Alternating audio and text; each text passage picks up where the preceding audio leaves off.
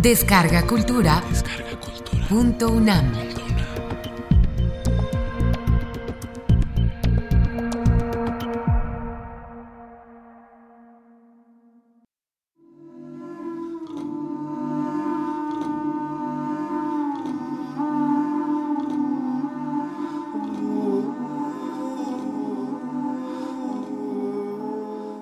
Oración del 9 de febrero, 1930.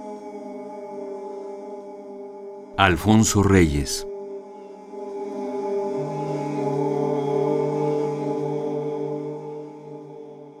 Uno.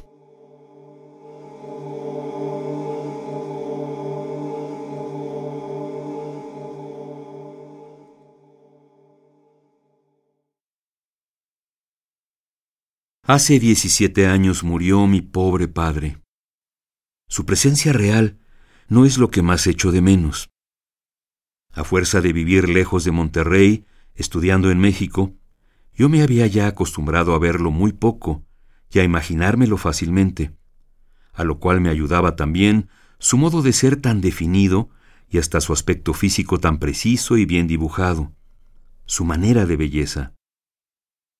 Por otra parte, como era hombre tan ocupado, pocas veces esperaba yo de él otra cosa que no fuera una carta de saludo casi convencional, concebida en el estilo de su secretaria. Y a propósito de esto, me acuerdo que la señora de Lancaster Jones, doña Lola Mora, su amiga de la infancia, quejándose de aquellas respuestas impersonales que redactaba el secretario Zúñiga, un día le escribió a mi padre una carta que comenzaba con este tratamiento. Mi querido Zúñiga, recibí tu carta de tal fecha, etc. Hacía varios años que solo veía yo a mi padre de vacaciones o en cortas temporadas. Bien es cierto que esos pocos días me compensaban de largas ausencias, porque era la suya, una de esas naturalezas cuya vecindad lo penetra y lo invade y lo sacia todo. Junto a él no se deseaba más que estar a su lado. Lejos de él, casi bastaba recordar para sentir el calor de su presencia.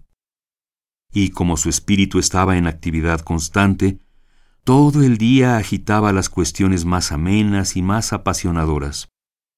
Y todas sus ideas salían candentes, nuevas y recién forjadas, al rojo vivo de una sensibilidad como no la he vuelto a encontrar en mi ya accidentada experiencia de los hombres. Por cierto, que hasta mi curiosidad literaria encontraba pasto en la compañía de mi padre. Él vivía en Monterrey, ciudad de provincia. Yo vivía en México, la capital. Él me llevaba más de cuarenta años y se había formado en el romanticismo tardío de nuestra América. Él era soldado y gobernante. Yo iba para literato. Nada de eso obstaba mientras en México mis hermanos mayores, universitarios, criados en una atmósfera intelectual, sentían venir con recelo las novedades de la poesía, yo, de vacaciones en Monterrey, me encontraba a mi padre leyendo con entusiasmo los cantos de vida y esperanza de Rubén Darío, que acababan de aparecer. Con todo, yo me había hecho ya a la ausencia de mi padre, y hasta había aprendido a recorrerlo de lejos como se ojea con la mente un libro que se conoce de memoria. Me bastaba saber que en alguna parte de la tierra latía aquel corazón en que mi pobreza moral, mejor dicho, mi melancolía, se respaldaba y se confortaba. Siempre el evocarlo había sido para mí un alivio. A la hora de las mayores desesperaciones, en lo más combatido y arduo de las primeras pasiones que me han tocado, mi instinto acudía de tiempo en tiempo al recuerdo de mi padre. Y aquel recuerdo tenía la virtud de vivificarme y consolarme. Después, desde que mi padre murió, me he dado cuenta cabal de esta economía inconsciente de mi alma. En vida de mi padre no sé si llegué a percatarme nunca. Pero ahora se me ocurre que sí, en cierto modo al menos. Una vez fui como de costumbre a pasar mis vacaciones a Monterrey. Llegué de noche. Me acosté y dormí. Al despertar a la mañana siguiente, muchas veces me sucedía esto en la adolescencia, ya tenía en el alma un vago resabio de tristeza, como si me costara un esfuerzo volver a empezar la vida en el nuevo día. Entonces, el mecanismo ya montado funcionó solo, en busca de mi equilibrio. Antes de que mi razón la sujetara, mi imaginación ya estaba hablando. Consuélate, me dijo. Acuérdate que después de todo, allá en Monterrey, te queda algo sólido y definitivo. Tu casa, tu familia, tu padre. Casi al mismo tiempo me di cuenta de que en aquel preciso instante yo me encontraba ya pisando mi suelo definitivo, que estaba yo en mi casa, entre los míos y bajo el techo de mis padres. Y la idea de que ya había yo dispuesto de todos mis recursos, de que ya había agotado la última apelación ante el último y más alto tribunal, me produjo tal desconcierto, tan paradójica emoción de desamparo, que tuve que contenerme para no llorar. Este accidente de mi corazón me hizo comprender la ventaja de no abusar de mi tesoro y la conveniencia, dados los hábitos ya adquiridos por mí, de tener a mi padre lejos, como un supremo recurso, como esa arma vigilante que el hombre de campo cuelga a su cabecera, aunque prefiera no usarla nunca. No sé si me pierdo un poco en estos análisis, es difícil bajar a la zona más temblorosa de nuestros pudores y respetos. De repente, sobrevino la tremenda sacudida nerviosa, tanto mayor cuanto que la muerte de mi padre fue un accidente, un choque contra un obstáculo físico, una violenta intromisión de la metralla en la vida y no el término previsible y paulatinamente aceptado de un acabamiento biológico. Esto dio a su muerte no sé qué aire de grosería cosmogónica, de afrenta material contra las intenciones de la creación. Mi natural dolor se hizo todavía más horrible por haber sobrevenido aquella muerte en medio de circunstancias singularmente patéticas y sangrientas, que no solo interesaban a una familia, sino a todo un pueblo. Su muerte era la culminación del cuadro de horror que ofrecía entonces toda la ciudad. Con la desaparición de mi padre, muchos, entre amigos y adversarios, sintieron que desaparecía una de las pocas voluntades capaces en aquel instante de conjurar los destinos. Por las heridas de su cuerpo, parece que empezó a desangrarse para muchos años toda la patria. Después me fui rehaciendo como pude, como se rehacen para andar y correr esos pobres perros de la calle a los que un vehículo destroza una pata, como aprenden a trinchar con una sola mano los mancos, como aprenden los monjes a vivir sin el mundo, a comer sin sal los enfermos. Y entonces, de mi mutilación saqué fuerzas. Mis hábitos de imaginación vinieron en mi auxilio. Discurrí que estaba ausente mi padre, situación ya tan familiar para mí, y de lejos me puse a ojearlo como solía. Más aún, con más claridad y con más éxito que nunca. Logré traerlo junto a mí a modo de atmósfera, de aura. Aprendí a preguntarle y a recibir sus respuestas, a consultarle todo. Poco a poco, tímidamente, lo enseñé a aceptar mis objeciones, aquellas que nunca han salido de mis labios, pero que algunos de mis amigos han descubierto por el conocimiento que tienen de mí mismo. Entre mi padre y yo, ciertas diferencias nunca formuladas, pero adivinadas por ambos como una temerosa y tierna inquietud, fueron derivando hacia el acuerdo más liso y llano. El proceso duró varios años, y me acompañó por viajes y climas extranjeros. Al fin llegamos los dos a una compenetración suficiente.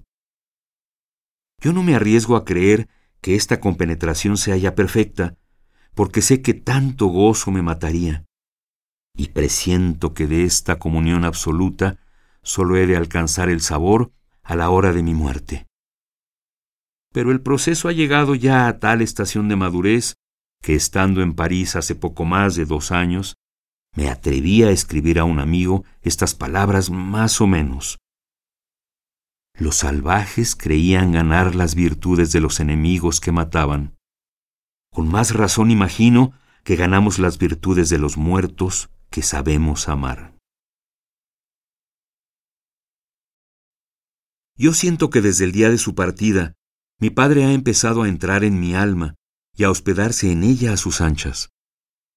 Ahora creo haber logrado ya la absorción completa y, si la palabra no fuera tan odiosa, la digestión completa.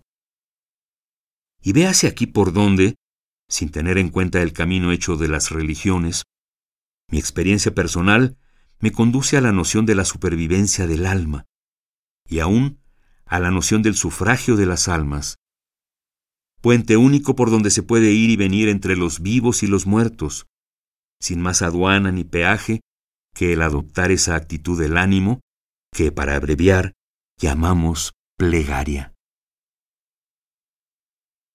Como él siempre vivió en peligros, y como yo poseo el arte de persuadirme, o acaso también por plástica, por adaptación inconsciente, yo, desde muy niño, sabía enfrentarme con la idea de perderlo. Pero el golpe contra la realidad brutal de haberlo perdido fue algo tan intenso que puedo asegurar que persiste. No solo porque persistan en mí los efectos de esa inmensa herida, sino porque el golpe está aquí, íntegro, vivo, en algún repliegue de mi alma, y sé que lo puedo resucitar y repetir cada vez que quiera. El suceso viaja por el tiempo, parece alejarse y ser pasado, pero hay algún sitio del ánimo donde sigue siendo presente. No de otro modo el que desde cierta estrella contemplara nuestro mundo con un anteojo poderoso, vería a estas horas, porque el hecho anda todavía vivo, revoloteando como fantasma de la luz entre las distancias siderales, a Hernán Cortés y a sus soldados asomándose por primera vez al valle de Anáhuac. El desgarramiento me ha destrozado tanto que yo, que ya era padre para entonces, saqué de mi sufrimiento una enseñanza. Me he esforzado haciendo violencia a los desbordes naturales de mi ternura, por no educar a mi hijo entre demasiadas caricias, para no hacerle físicamente mucha falta el día que yo tenga que faltarle. Autoritario y duro, yo no podría serlo nunca. Nada me repugna más que eso pero he procurado ser neutro y algo sordo. Solo yo sé con cuánto esfuerzo, y así creo haber formado un varón mejor apercibido que yo, mejor dotado que yo para soportar el arrancamiento. Cuando me enfrenté con las atroces angustias de aquella muerte, escogí con toda certeza y me confesé a mí mismo que preferiría no serle demasiado indispensable a mi hijo, y hasta no ser muy amado por él, puesto que tiene que perderme. Que él me haga falta es condición irremediable.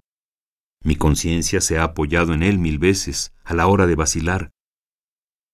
Pero es mejor que a él mismo yo no le haga falta, me dije, aunque esto me prive de algunos mimos y dulzuras. También supe y quise cerrar los ojos ante la forma yacente de mi padre para solo conservar de él la mejor imagen. También supe y quise elegir el camino de mi libertad, descuajando de mi corazón cualquier impulso de rencor o venganza, por legítimo que pareciera, antes de consentir en esclavizarme a la baja vendetta. Lo ignoré todo. Huí de los que se decían testigos presenciales e impuse silencio a los que querían pronunciar delante de mí el nombre del que hizo fuego. De paso, sé que me he cercenado voluntariamente una parte de mí mismo. Sé que he perdido para siempre los resortes de la agresión y de la ambición. pero hice como el que picado de víbora se corta el dedo de un machetazo. Los que sepan de estos dolores me entenderán muy bien. No, no es su presencia real lo que más me falta, con ser tan cálida, tan magnética, tan dulce y tan tierna para mí, tan rica en estímulos para mi admiración y mi fantasía, tan satisfactoria para mi sentido de los estilos humanos, tan halagadora para mi orgullo de hijo, tan provechosa para mi sincero afán de aprendiz de hombre y de aprendiz de mexicano, porque he conocido tan pocos hombres y entre estos tan pocos mexicanos. No lloro por la falta de su compañía terrestre, porque yo me la he sustituido con un sortilegio, o si preferís, con un milagro. Lloro por la injusticia con que se anuló a sí propia aquella noble vida. Sufro porque presiento al considerar la historia de mi padre una oscura equivocación en la relojería moral de nuestro mundo. Me desespera, ante el hecho consumado que es toda tumba, el pensar que el saldo generoso de una existencia rica y plena no basta a compensar y a llenar el vacío de un solo segundo. Mis lágrimas son para la torre de hombre que se vino abajo, para la preciosa arquitectura lograda con la acumulación y el labrado de materiales exquisitos a lo largo de muchos siglos de herencia severa y escrupulosa, que una sola sacudida del azar pudo deshacer, para el vino de siete cónsules que tanto tiempo concentró sus azúcares y sus espíritus y que una mano aventurera llegó de repente a volcar. Y ya que el vino había de volcarse, sea un sacrificio acepto, sea una libación eficaz para la tierra que lo ha recibido. 2.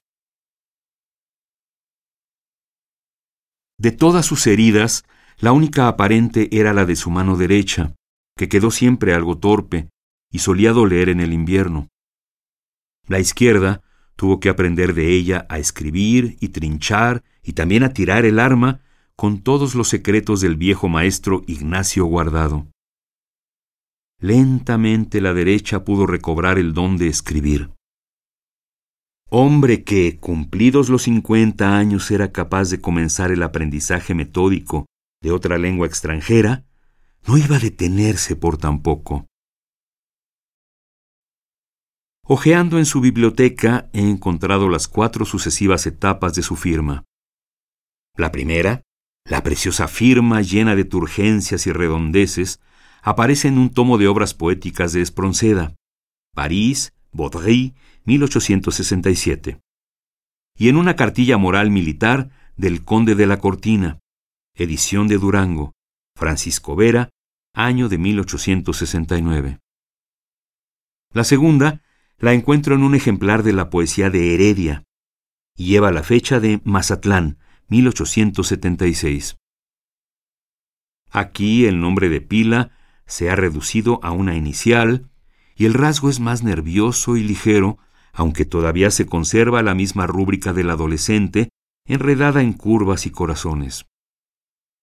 La tercera fase la encuentro en cartas privadas dirigidas al poeta Manuel José Otón por el año de 1889. Aunque después de la herida todavía resulta muy ambiciosa. La cuarta fase es la que conoce la fama, la que consta en todos los documentos oficiales de su gobierno y es ya la firma del funcionario, escueta, despojada y mecánica. 3 pero hemos entrado en su biblioteca y esto significa que el caballo ha sido desencillado. En aquella biblioteca donde había de todo, abundaban los volúmenes de poesía y los clásicos literarios. Entre los poetas privaban los románticos. Era la época mental en que el espíritu del héroe se había formado. El hallazgo de aquella firma juvenil en un ejemplar de Espronceda tiene un sentido singular. Después de pacificar el norte y poner coto a los contrabandos de la frontera, groseros jefes improvisados por las guerras civiles alternaban allí con los aprovechadores que nunca faltan y se las arreglaban para engordar la hacienda con ilícitos medros, vinieron los años de gobernar en paz. Y como al principio el general se quedara unos meses sin más trabajo que la monótona vida de cuartel, aprovechó aquellos ocios nada menos que para reunir de un rasgo los incontables volúmenes de la historia de la humanidad de César Cantú. Toda empresa había de ser titánica para contentarlo y entretenerlo, aunque fuera titánicamente metódica como lo fue su gobierno mismo. Otros hablarán de esa obra y de lo que hizo de aquella ciudad y de aquel estado. Aquí el romántico descansa, o mejor dicho, frena sus energías y administra el rayo conforme a la general consigna de la paz porfiriana. Aquella cascada se repartirá en graciosos riachuelos y estos poco a poco fueron haciendo del erial un rico jardín. La popularidad del héroe cundía. Desde la capital llegaban mensajeros celosos. Al fin, el dueño de la política vino en persona a presenciar el milagro. Así se gobierna, fue su dictamen. Y poco después, el gobernador se encargaba del Ministerio de la Guerra, donde todavía tuvo ocasión de llevar a cabo otros milagros. El instaurar un servicio militar voluntario, el arrancar al pueblo a los vicios domingueros para volcarlo por espontáneo entusiasmo en los campos de maniobras. El preparar una disciplina colectiva que hubiera sido el camino natural de la democracia. El conciliar al ejército con las más altas aspiraciones sociales de aquel tiempo. El sembrar confianza en el país cuando era la moda el escepticismo. El abrir las puertas a la esperanza de una era mejor. Al calor de este amor se fue templando el nuevo espíritu. Todos lo saben, y los que lo niegan saben que engañan. Aquel amor llenaba un pueblo como si todo un campo se cubriera con una lujuriosa cosecha de claveles rojos. Otro hubiera aprovechado la ocasión tan propicia. ¡Oh, qué mal astuto! ¡Oh, qué gran romántico! Le daban la revolución ya hecha, casi sin sangre, y no la quiso. Abajo, pueblos y ejércitos a la espera, y todo el país anhelante, aguardando para obedecerlo, el más leve flaqueo del héroe. Arriba, en Galeana, en el aire estoico de las cumbres, un hombre solo. Y fue necesario para arrebatarlo aquel éxtasis que el río se saliera de madre y arrastrara media ciudad. Entonces requirió otra vez el caballo y burlando sierras bajó a socorrer a los vecinos, y poco después salió al destierro. No cabían dos centros en un círculo, o tenía que acontecer lo que acontece en la célula viva cuando empiezan a formarse los núcleos. ¿Poner al país en el trance de recomenzar su historia? Era mejor cortar amarras ya no se columbra la raya indecisa de la tierra. Ya todo se fue.